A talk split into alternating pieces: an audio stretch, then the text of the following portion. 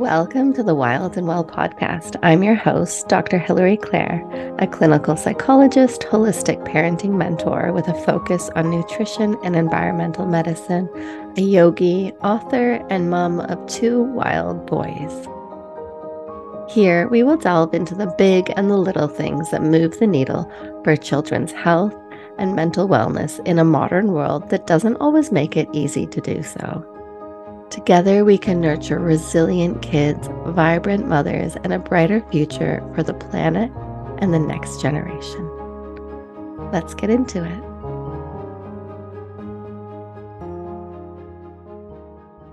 In today's episode, I get to chat with the beautiful Rachelle Glendon all about slow living in motherhood. Rachelle is a wife, mother, a certified life coach, as well as the host of the How to Live Slow podcast. Her podcast is for modern women who wish to ditch hustle culture, slow down, and reconnect to their natural rhythms.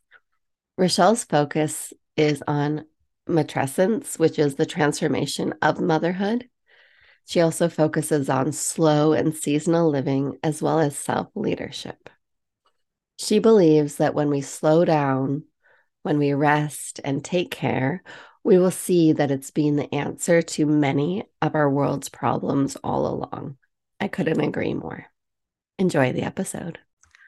All right. Welcome back to the podcast. Today we have Rachelle. Thank you so much for coming on to talk to us all about slow living.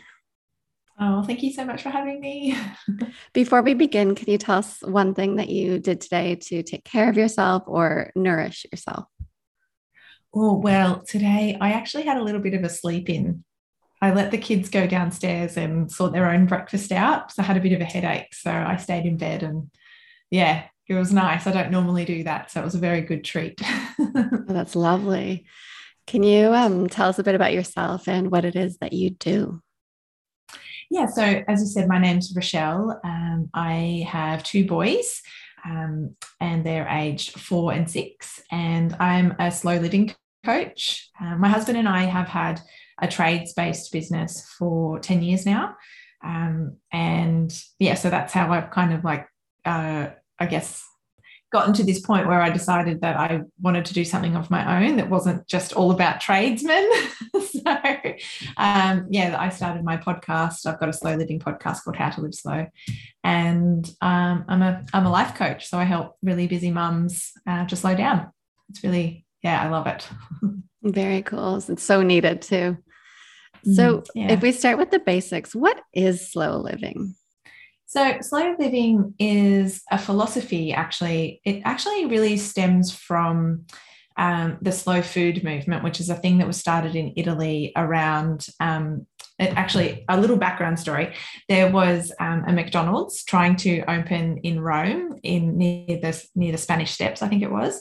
And the locals were like sorry no that's just everything that mcdonald's stands for goes against the food culture here in italy. And we you know food isn't just about eating for convenience. It's really about really enjoying the food itself the preparation of it and also the relationships and the time spent together um, so food is a big part of the culture, I guess, um, from that point of view. But it's it's slow living has kind of branched out from there to being a philosophy around just not hurrying through life and not just you know being busy for the sake of it, but doing taking the time to do things well. And now there are things like there's the slow parenting movement, slow travel, um, yeah, and slow slow can really um, apply slow business, it can really apply to anything. It's all just about really taking the time to do things at the right pace. Yeah. Yeah, I love that. And I see yeah. why it would expand into all areas because probably some people might start with, say, slow parenting, but then they realize that their business is going so busy and they're just overwhelmed in it yeah. and they want to bring it into that part of their life too. And do you work with people yeah. in all those respects or do you mainly work in one of them? I mainly work with mums. Like I love all aspects of slow living, but I mainly work with mums in the first five years, you know, when they go through their matrescence period, which is that, you know, that period where you're really changing. You, you were a woman, you have a baby, and that just often just pulls the rug out from underneath us um, because we've got to go through this whole evolution and become a new person ourselves. Um, and I think that the idea, and I particularly work with my mums who feel really overwhelmed by the idea of, you know, air quotes, bouncing back. Um, you know, trying to get back to the same pace they were living at, trying to get back into the, the old body that they had, trying to get back to work. Um, and almost in, you know, there's a lot of pressure on mums to almost like forget that they even had a child, to get back and kind of take the kid along with their lives as it was before. Um, and I, I really encourage uh, my mums to you know, recognize and recognize that pattern and slow down and really take the time to build the relationship with their kids and to do the right things, you know, the things that are right for them and their families rather than trying to tick off boxes that society has outlined for us. Um, yeah, and I think that that really gives you so much more fulfillment as a mother rather than getting stuck into resentment and overwhelm and exhaustion. Yeah, yeah, it seems like a much better path. I think back to when I had my first son, and I remember getting those messages from society and from friends saying, I'm so impressed that you just can do everything that you were doing before and you're living your life and you're just bringing your son with you. And they didn't see like the day to day at home where that was completely not true, but it, there was this, uh, it was really reinforced. So I felt like there's this pressure to maintain that. Um, and that was just exhausting and yeah just didn't work at all. And it just started to burn me out. So i think it's so important that you are doing that work with mothers at that time to help them to not go down that path. Do you work yeah. with mothers like while they are pregnant as well or more after? It's more so after.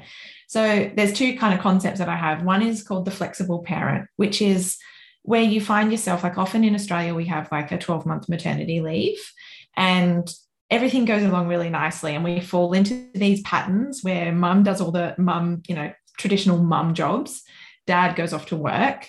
Um, and this is obviously just very generic. But then the friction point comes when the mum gets to the end of the 12 months of her maternity leave and is contemplating, well, how am I going to go back to work? Am I going to go back? Am I going to go back to work? How am I going to manage that? It, should I go back to work full time? Will I go part time? And it's all kind of because we're in this mode of being the one to do all of the things from in the domestic sphere. There's and often we don't even realize that we should be having a conversation with our partner about like, well, are we going to share the daycare pickups? Who's going to do what days? And we just take on the load of paying for the daycare, of um, booking it in, you know, managing our schedules to, to suit so that we can almost, you know, warrant it. And so many mums take on what I call a flexible parenting role in that they're the ones who have a day off work when the kids are sick. Or they choose to not take a promotion or they work part time because it's better for the family, but not necessarily their option.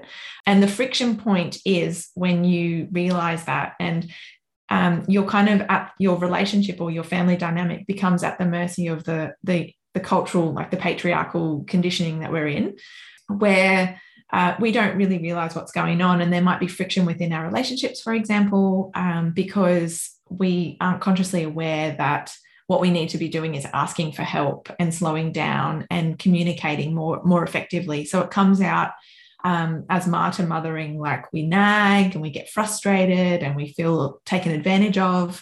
Um, and it's not always necessarily our partner's fault. But yeah, so there's this friction point. Um, it may be going back to work or it may be wanting to do something more, you know, start your own business or whatever it is. But they'll often, us as mums, we come to a point where we're ready to come out of that baby bubble. And um, that's where the friction point comes from. But now I've gone on such a tangent. I'm not even sure what the question was. Eh, that's a time when your moms often come to you when they reach that point. Yeah. Is that what? Yeah. And because yeah. I guess we don't seek out help until we really need it, right? Like it'd be great if yeah. we could set up this type of coaching and mentoring ahead of time. But generally, with your work, I'm guessing, and I know with mine, people come to me once, yeah, they're at that friction point or beyond it. They've been at that for a long, long time. Is that the case for you?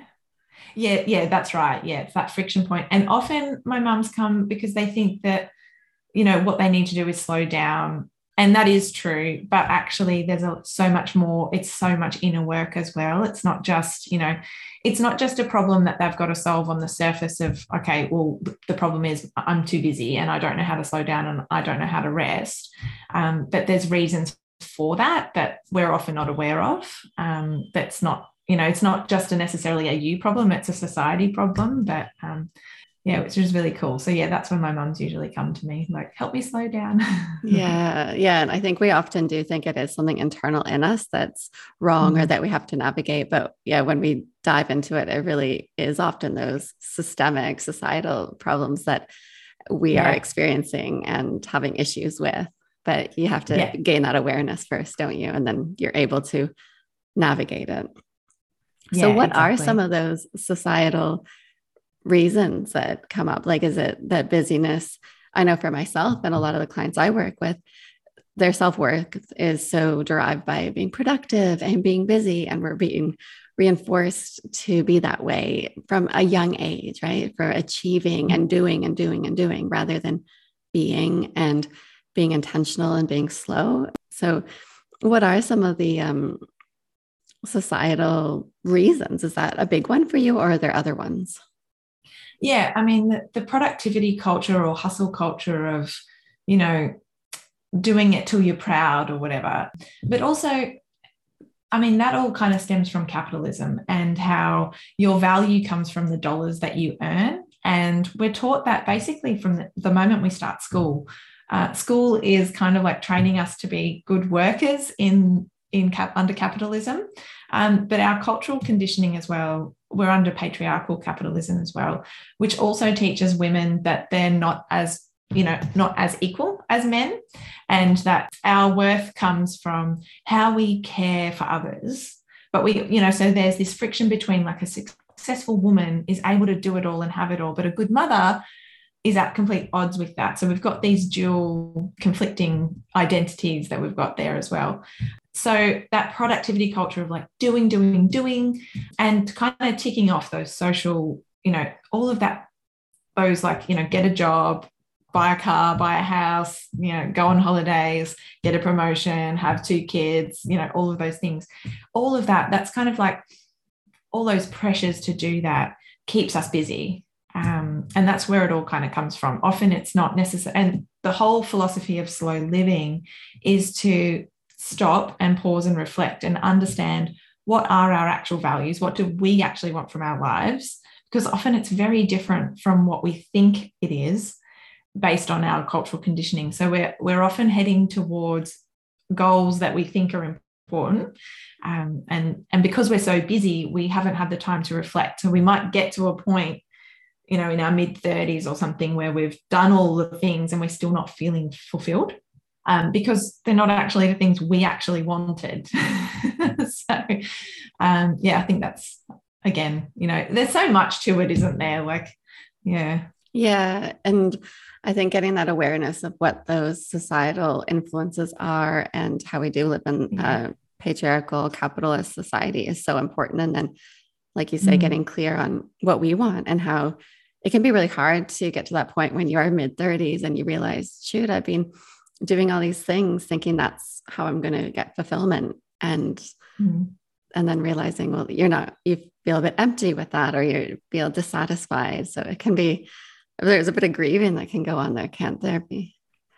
Yeah, exactly. And again, that grief keeps us busy because we're not very good at feeling sad feelings. We just push, push, push, and you know there can often be another another reason why we can get really busy is due to like childhood experiences that were a bit negative or that we want to run from or like we might be trying to prove ourselves or you know finally get to a point where we feel safe and and like we we've achieved something or we've reached kind of some level of acceptability where our value has finally been achieved. So um, that keeps us busy as well but yeah. And do you think by working with women and them realizing that they don't necessarily value the things that our society does. Do, do they gain a lot of empowerment in that by recognizing that and going after what they want? Or what what happens for them in that journey? Yeah it's such a, a long a lot of undoing um, because so often you know you can become aware of your of you know the fact that you've been influenced by the like, the culture and that you want to slow down. But i mean think of any time when you've said to yourself, okay, I'm just going to have a day off and rest. I'm just going to sit on the couch and read my book or whatever. And you just get so much guilt from doing that it's not really a one and done thing. It's an ongoing process of consistently asking yourself, is this what I want? How can I find time to rest? How can I let myself off the hook of this guilt um, for resting? And so I think there is a lot of empowerment, um, but it can be quite confronting actually, because, you know, slow living on the surface of it just looks like doing less or having boundaries, saying no to things, you know, like, but actually there's so many ways that we fall back into old habits because even when we try to go on a budget, you know, and we try to like, or maybe our our you know maybe we realize that we're actually not into consumerism. So we you know we think we might but it's so easy to go okay i'm not going to be into consumerism. I'm going to shop secondhand. Next thing you know you're always at the secondhand shops and it you know like but you're still you're still spending money like so it's just you know just totally slowly slowly undoing all of that um yeah, but I think once you get to a point where, I mean, it's really just about sovereignty, isn't it? Personal sovereignty of, you know, so of course it's going to be filled with empowerment. It's going to be filled with just the satisfaction of knowing that you're living your life according to what's important to you even although it looks or feels very different or you know and there's a lot of safety that you have to get to to be able to make decisions that go against what might be culturally acceptable um, or you know acceptable from your family's point of view as well um, or your friends as well. So you have to be quite brave. Yeah and i imagine that takes time to make those shifts and it's like peeling an yeah. onion. You you might yeah get somewhere and you like you say with the secondhand shopping you know but then then yeah. what's the next step after that and reducing that consumerism in your life but i love that it comes to that being like a sovereign being i think that's such an mm-hmm. incredible mm. place to get to and and work towards and that's a journey but along that journey you learn so much about yourself and you do gain strength in yourself don't you yeah that's right. And you know then you can start to communicate with your loved ones in more effective direct ways as well. You know it doesn't feel like a confrontation every time you stand up for your needs which is another part of pa- patriarchy as well. That we're not supposed to have needs and speaking up for them or or um, you know looking after our, our needs as women um, is somehow taking away from others. Yeah that's a yeah. really big one that women have to shift and i think initially we can be mm-hmm. aggressive with that with getting our needs met because we're we're not used to just asserting ourselves clearly so it can kind of swing yeah. from being really um, meek or being aggressive. And it takes time to find that middle ground where you just feel solid in yourself and you can just be clear on what you need. Yeah, yeah, exactly. Let's talk about slow living in terms of parenting. Like, mm-hmm. how does slow living impact on our children, and how can parents start taking steps towards having a slower life in a doable way? Because, yeah, in our society, with our friends, with our family, we are going down one path and it can be so hard to do something different. So how do we yeah.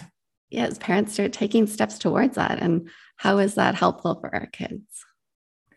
Yeah so i i mean slow living is so to me it's i can't say it's the best way because obviously everybody's got to do their life the, the way that suits them but for me it's a really great way to raise your children particularly in those early years because well, um, I've got a friend, Jojo, who runs a business called Slow Postpartum.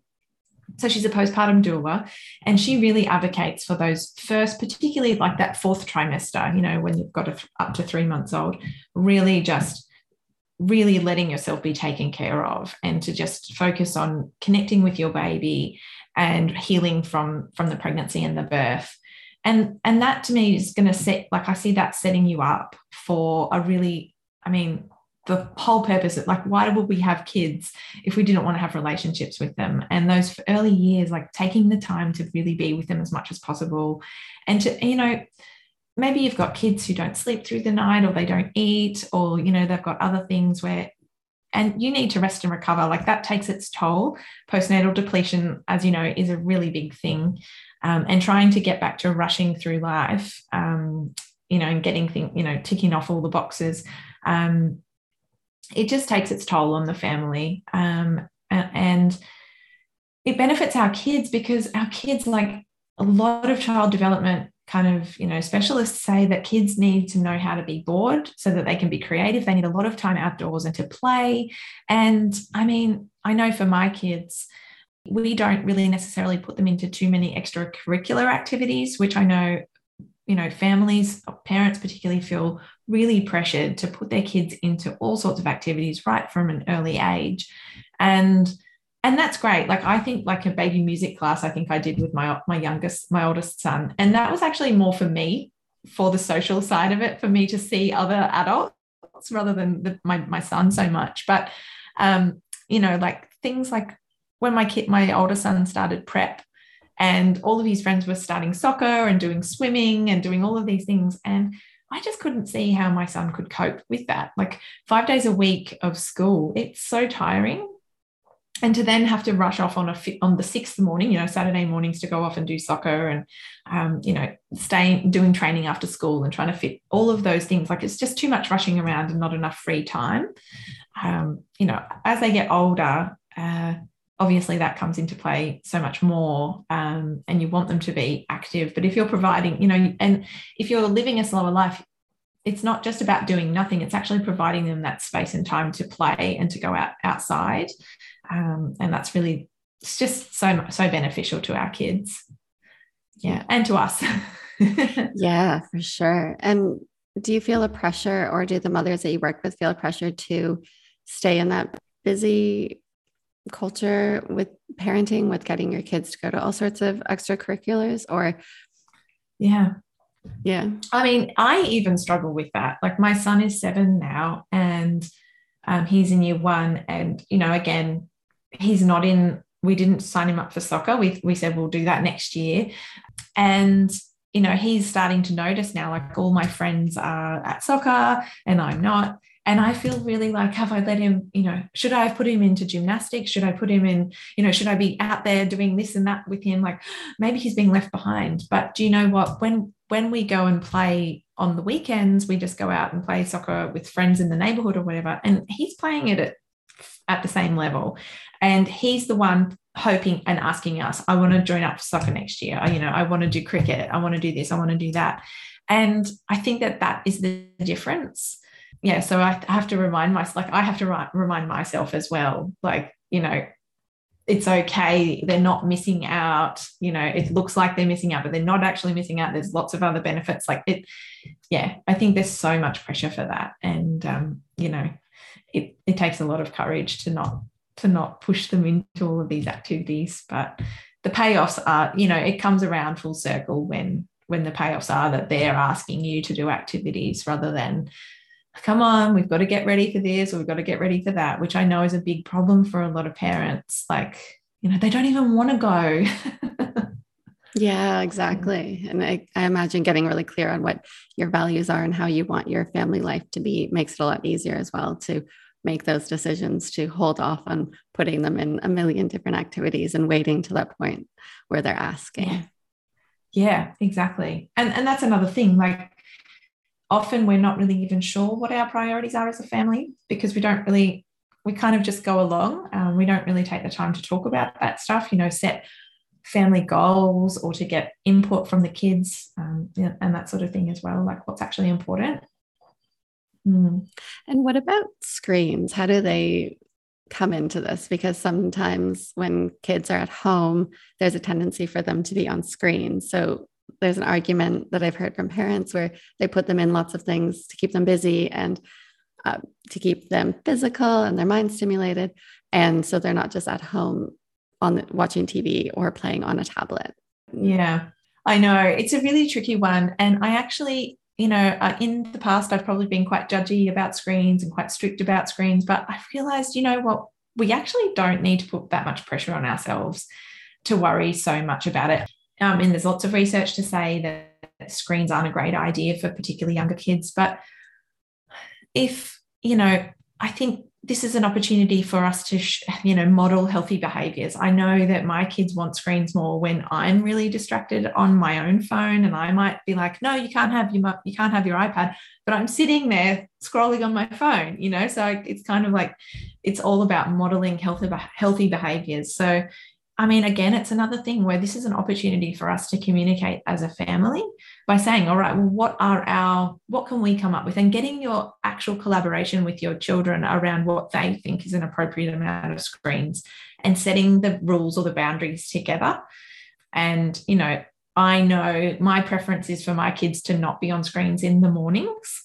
So I have to kind of be okay with, well, then I have to like let them have it a little bit of an afternoon sometimes or things like that. I mean, uh, my preference would be for them to not be on screens at all, but this is the reality when, you know, how, yeah, as long as you're providing opportunities for them to, and that's again it's on us as parents to kind of provide those opportunities for them to kind of get outdoors you know and be engaged in that as well to enjoy being outdoors ourselves um, or to play with them. Like if we're giving them screens so that we get a break, then there's also another, you know, something to look at there as well. yeah. So it's all just information, I think, how things go. Yeah. And that modeling part is so important, isn't it? Looking at what we're doing, why we're doing what we're doing, and what we're modeling to them, I think is such a good yeah. place for us to start because yeah we can't expect yeah. our kids to do things that we're not willing to do go outside but we're never out there get off your screen but we're always on ours yeah exactly so you talk about balance like not being a thing and i love that because i just think balance is not really possible we're always juggling things and sometimes yeah. we're going to drop some balls right we can't prioritize everything always and yeah. yeah it's a really unattainable expectation that we put on ourselves, especially mothers. Mm-hmm. There's always talk about balance in motherhood. So if balance isn't achievable, or I would even argue like not even desirable, what's the alternative? And how can we focus on moving towards that alternative instead of the balance? Yeah, it's a really good question. And I love the analogy. You know, we always talk about juggling our balls you know, and the balls being all of the competing priorities we have in our life. And they say, like, if you were to get sick or if something were to happen, which balls are made of glass and you can't drop them? And those are your priorities. And so when the others fall away, you know that those are the things that you can spend less time on. And I like that analogy, but I also would say that that is still that is still being reactive that's still being external to you know having your values external to you it's still letting other people decide what's important for you to focus on so instead of focusing or thinking about it from a balance point of view of you know you can kind of have you know balance in a sense but you've got to bring it back into yourself.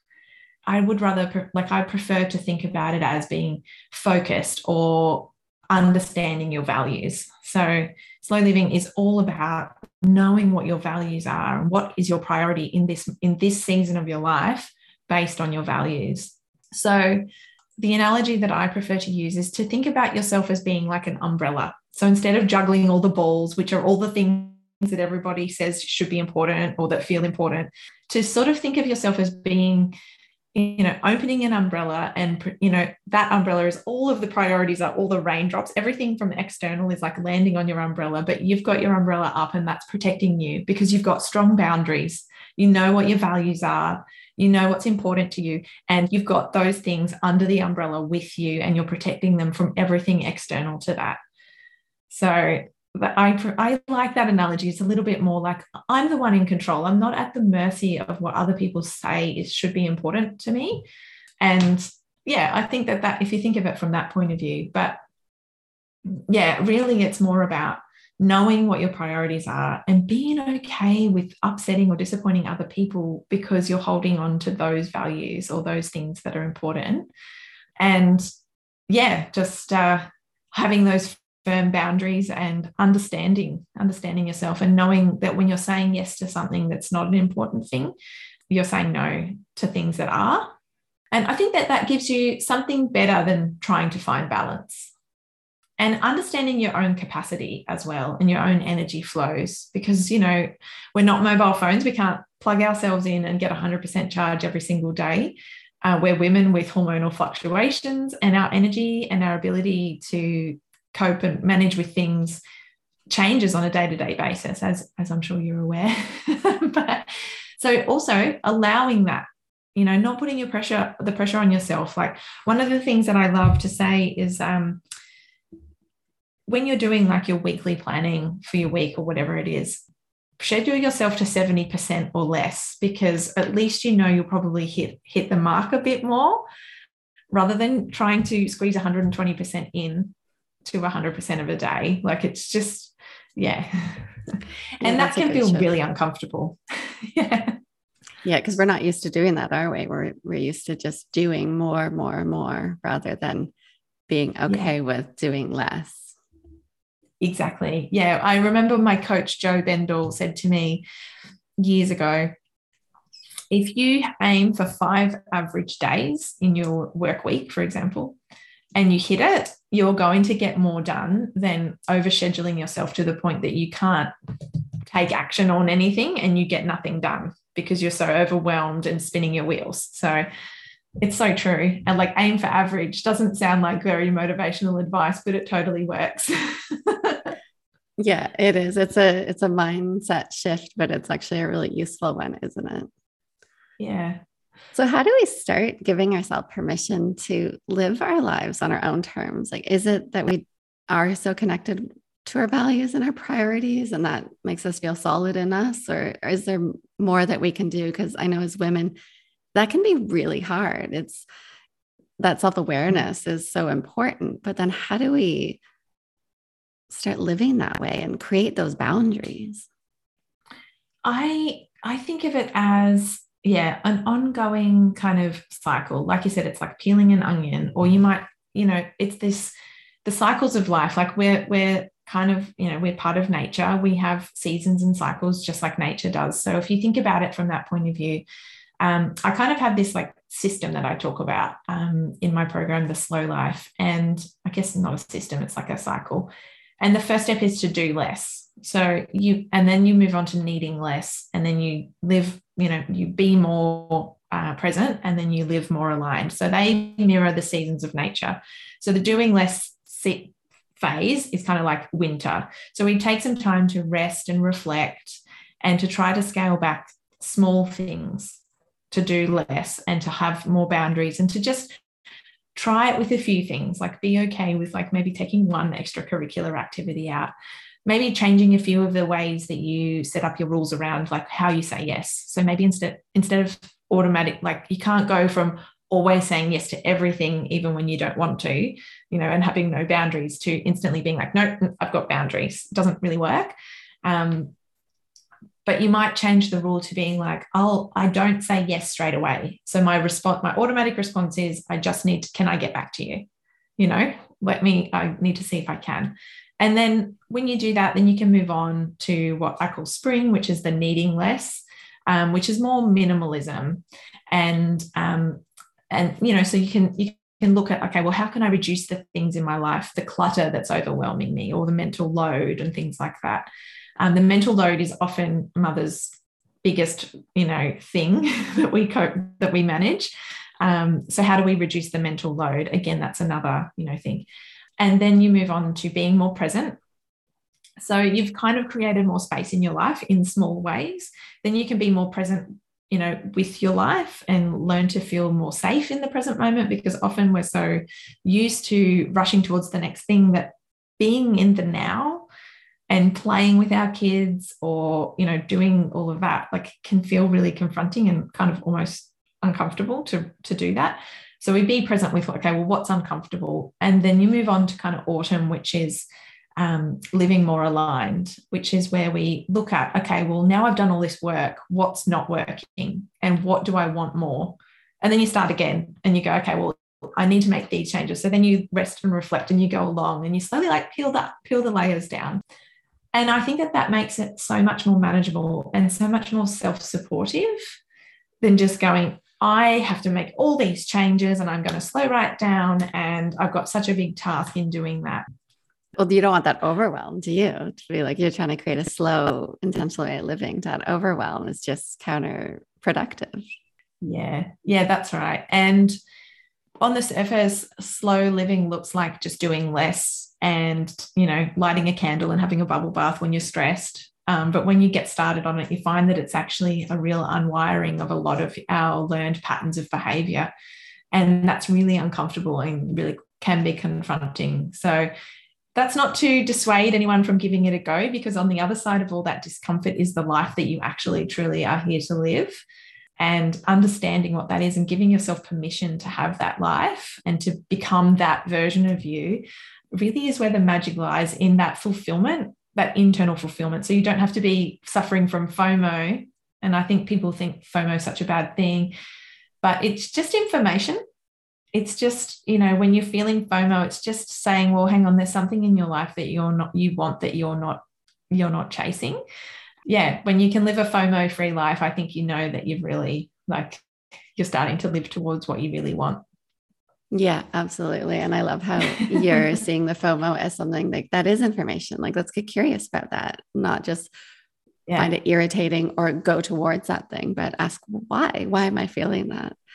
And that model yeah. that you have, that cycle, and how people go through it over and over again. I think that is that's how a journey is, right? You don't go through something really quickly once, you keep cycling through it like the seasons. I think that's such a beautiful path that you take people on in your program and in your sessions. I, I think that's super useful. And it seems really exciting to be shedding what beliefs we have and the ways that we live our lives to create space for what we want as we go yeah. forward. And that is, you're right, that's where the fulfillment is, isn't it? Yeah, absolutely. Um, yeah. And, you know, a lot of us uh, I think it's Brooke McAlary in her book, um, Slow, like she's the, she has the Slow Your Home podcast. And she says in the start of her book um, that she wrote a eulogy. Uh, and I thought that was really powerful, just reflecting on what you want people to say about you at your funeral, you know, because there's like, you know, everybody's, you know, I'm sure you've seen that thing about the regrets of the dying and like how you know no one ever wished they worked harder or no one ever wished they scrolled social media more or whatever it is. Um yeah but, but what do you want to be remembered for? And then work towards living to that because then you know that you're living towards what you know isn't actually important to you. Yeah i think it's a really really good really powerful exercise to do. So yeah. in terms of in your life if you look to your future what shifts do you want to make in terms of slow living? Like, what are some big and little shifts that you're currently working towards on your journey? Oh, that's such a great question. I am currently trying to figure out if I would like to homeschool or not, actually.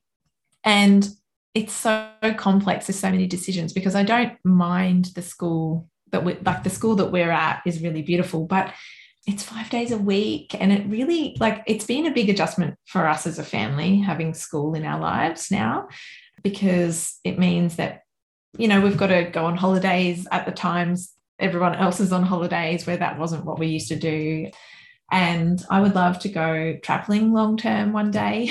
So um, yeah that's a different that's a whole thing. And i feel like you know slow living and homeschooling might go together really well because then we could you know, uh, manage our own, you know, we're not beholden to school hours. but that's a very big one, though. That's a big decision. And yeah, um, uh, I am currently trying to um, slow down more around uh, taking the time to prepare more uh, from scratch meals rather than convenience food all the time. Um, and getting the kids to, you know, I think over Easter we definitely got big sweet tooths. so, and uh, yeah, I think I've relied a lot on, um, you know, not pre-packaged meals or anything, but you know, not from scratch. And I, I really do love and enjoy cooking. So, yeah, a little bit more home cooked, which is good for the environment as well. yeah, those are really incredible things to be like working towards. So I'm excited to hear what you end up deciding with the homeschooling question because I think that's one that so many parents are asking right now because they do want more flexibility yeah. and we're getting so much more flexibility in our workplaces but school hasn't mm-hmm. really shifted in that way it's still the 5 days the set hours and even with the pandemic, there's been a lot of shifts. A lot of people have been going down the homeschooling or unschooling route. So, it, yeah, yeah, I'm definitely. excited to hear what happens, what you end up deciding. Thank you. I'm hoping that we can take a longer trip at some point later in the year, and that might be our testing ground to see if it would work for us. But yeah, you're right, because school starts at nine o'clock. Like my sons love to get up and do things early on. Like that's when their brains are on, sort of like at six o'clock in the morning. So by nine o'clock, it's kind of our midday, you know, like we're early birds. And so, yeah, I think the, the learning hours required, it's just, I'm not sure that it's always, always, you know, going to be good for every child. Yeah. Mm. So, if each one of us could do one little thing today to move us closer to a slower, more intentional life, what would you suggest we do?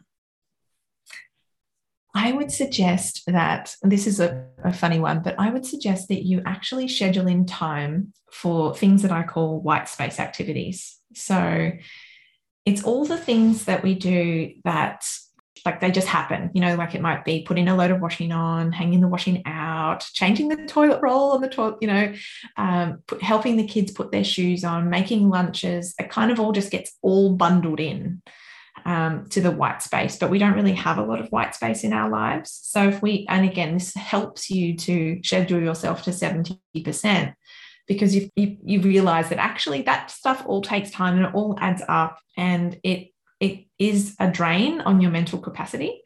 Um, so that's one that I'm I'm really playing with a lot lately is to remember all of those things that you have to do as a mum, particularly um, that don't get the airtime or they're not necessarily always valued, but need to be done. I think sometimes that the other thing to do is brain dump. When you're struggling with the mental load, write it all down. And sometimes you can go, it's on the paper, now I can cross it off. And that's quite satisfying. And like, even if it's not important, uh, it's out of your head metaphorically and physically. Yeah. Yeah, those are really good ones for the mental load. Do you have any other suggestions for the mental load? Because that is something that yeah, so many mothers nowadays are struggling with. Like you say, it's one of the biggest issues because it's just so much and it's it's not yeah. always that concrete. Like it is changing the toilet paper roll and remembering an appointment in three months' time and on and on and on. Yeah, I mean the mental load is a, is a huge one, and there's so much to it. But yeah, I think the the one that I that really works the, the starting point for me with the mental load is that brain dumping and making a plan. Like um, we actually on a Sunday night, randomly, this is another long story, but on a Sunday night, I sit down and I I firm up any appointments that I need to firm up, or I reschedule any that don't feel right. That if I'm in, you know, if I didn't realize that my period is due, for example, and I'm just, I know that on a particular day I'm probably going to have a premenstrual headache, I'll reschedule an appointment, you know, that sort of stuff. But I also then go away and I, I brain dump everything that I need to know or remember or think about. And I go away and I, I talk with my husband about what has he got on that I need to know about. And I let him know the things I need to know about as well. Like he needs to know about that I've got on so that we can support each other and work our schedules in a little bit towards each other. And then that sort of helps him as well because, you know, that helps me because I can then take the time to say, can you help me with this? Or can you help me with that? Um, or I'll think that, you know, something's important and we chat about it. And he's like, we don't actually have to do that, you know, or something like that. So we work together I know a lot of people think that they need to figure out a way to share the mental load and get their partner to help more. And that is true. Um, but I think that, that you can get beyond that by kind of thinking of it as something that, you know, like nagging can come into it as well, can't it? So, like opening up the active lines of communication and, um, you know, just saying, this is what we've got on as a family and, and who's going to help with what. yeah. Yeah it's more collaborative it's and yeah it is and it is it's really complex and it's not easy to it's not a one and done thing to just lower your yeah. mental load but i love how you're making it more collaborative and the wording you're using there with your husband it's as a family it's not i have this can you help me with all my, all these things? It's that we as a family have these things on and yes i have these things and he has these things but it is more collaborative and collective. And I think that does yeah. bring more responsibility from both sides. Yeah. Yeah, that's right. And I mean, from the male female perspective, I think men like to help us solve our problems. So why not benefit from that by presenting our mental load as a problem that they can help us with rather than saying, you're not doing enough or you're not helping me or why haven't you done this or why haven't you done that? That's that's not good for your relationship. But uh, as again, when you're really busy, when you're feeling stressed and resentful, it's really hard to approach it from that point of view. And that's why slowing down, yeah, can can help with all of that because you've got the time it takes to nourish those relationships, which is valuable. Yeah, yeah, definitely. Well, you've totally sold me on the slow living. It's something that I'm dabbling in and working towards, but I'm a lot not as far on the journey as you are, but it's a it's a journey I'm I'm working towards. So Good. tell us a little bit about your program. Like you talked, you walked us through those four stages or seasons in your program. How can people find out about this? How long does it go for? Yeah, so um, it's in fluctuation at the moment, but I've, the slow life is being kind of retired. That was where I, I made that one a long, long time ago. Self paced at the moment. You can actually get it. It was about 490 I've got it down to $97 at the moment. Um, and it's just a self-paced thing that takes you through those four phases. But I am loving the seasonal approach now. So I'm going to be running it more live in each kind of season. So we'll go and what I found was that those four seasons in one kind of four week block was just way too much, which is kind of against the philosophy. So um, I'm breaking each one down and kind of going through it per, you know, physical season. So in winter, this coming winter, and I'm changing the name. It's going to be called Strong Mothers, and it's um, a process going from martyr to matriarch for busy modern mums. So um, it's that it, again that going from the external forces to being more internal fulfilled. Um, yeah, so yeah, so strong mothers. It's um, we're going to be talking about those initial steps of like how to do less and how to have boundaries and know what your priorities are and things like that. That's going to be in winter. So I haven't set the price yet, but yeah, you can find it all on my website.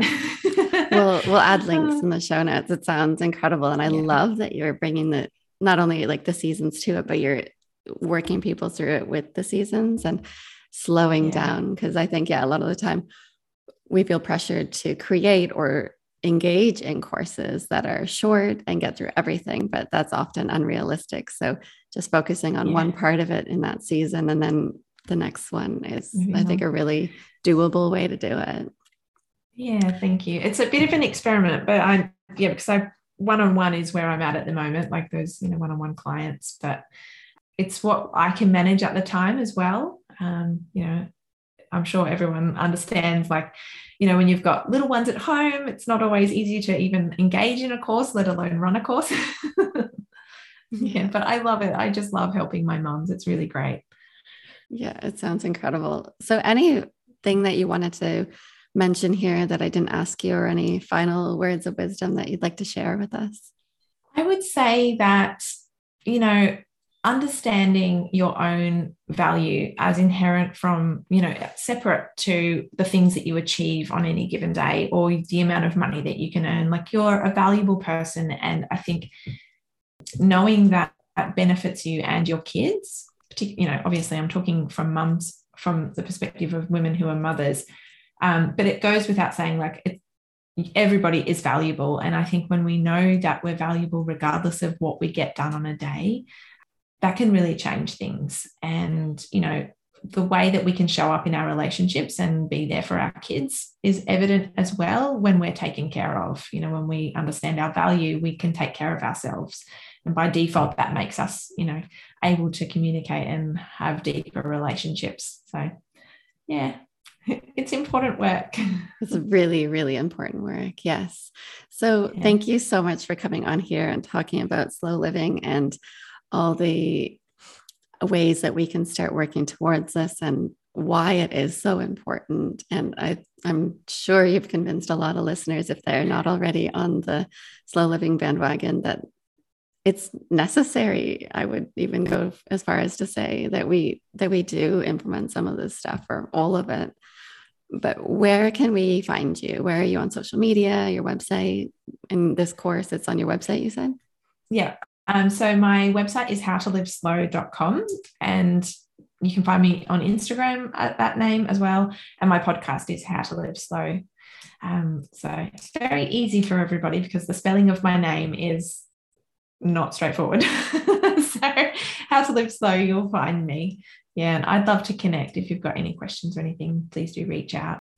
Great. Well, thank you so much for coming on here. Thank you so much for having me. I really appreciate it.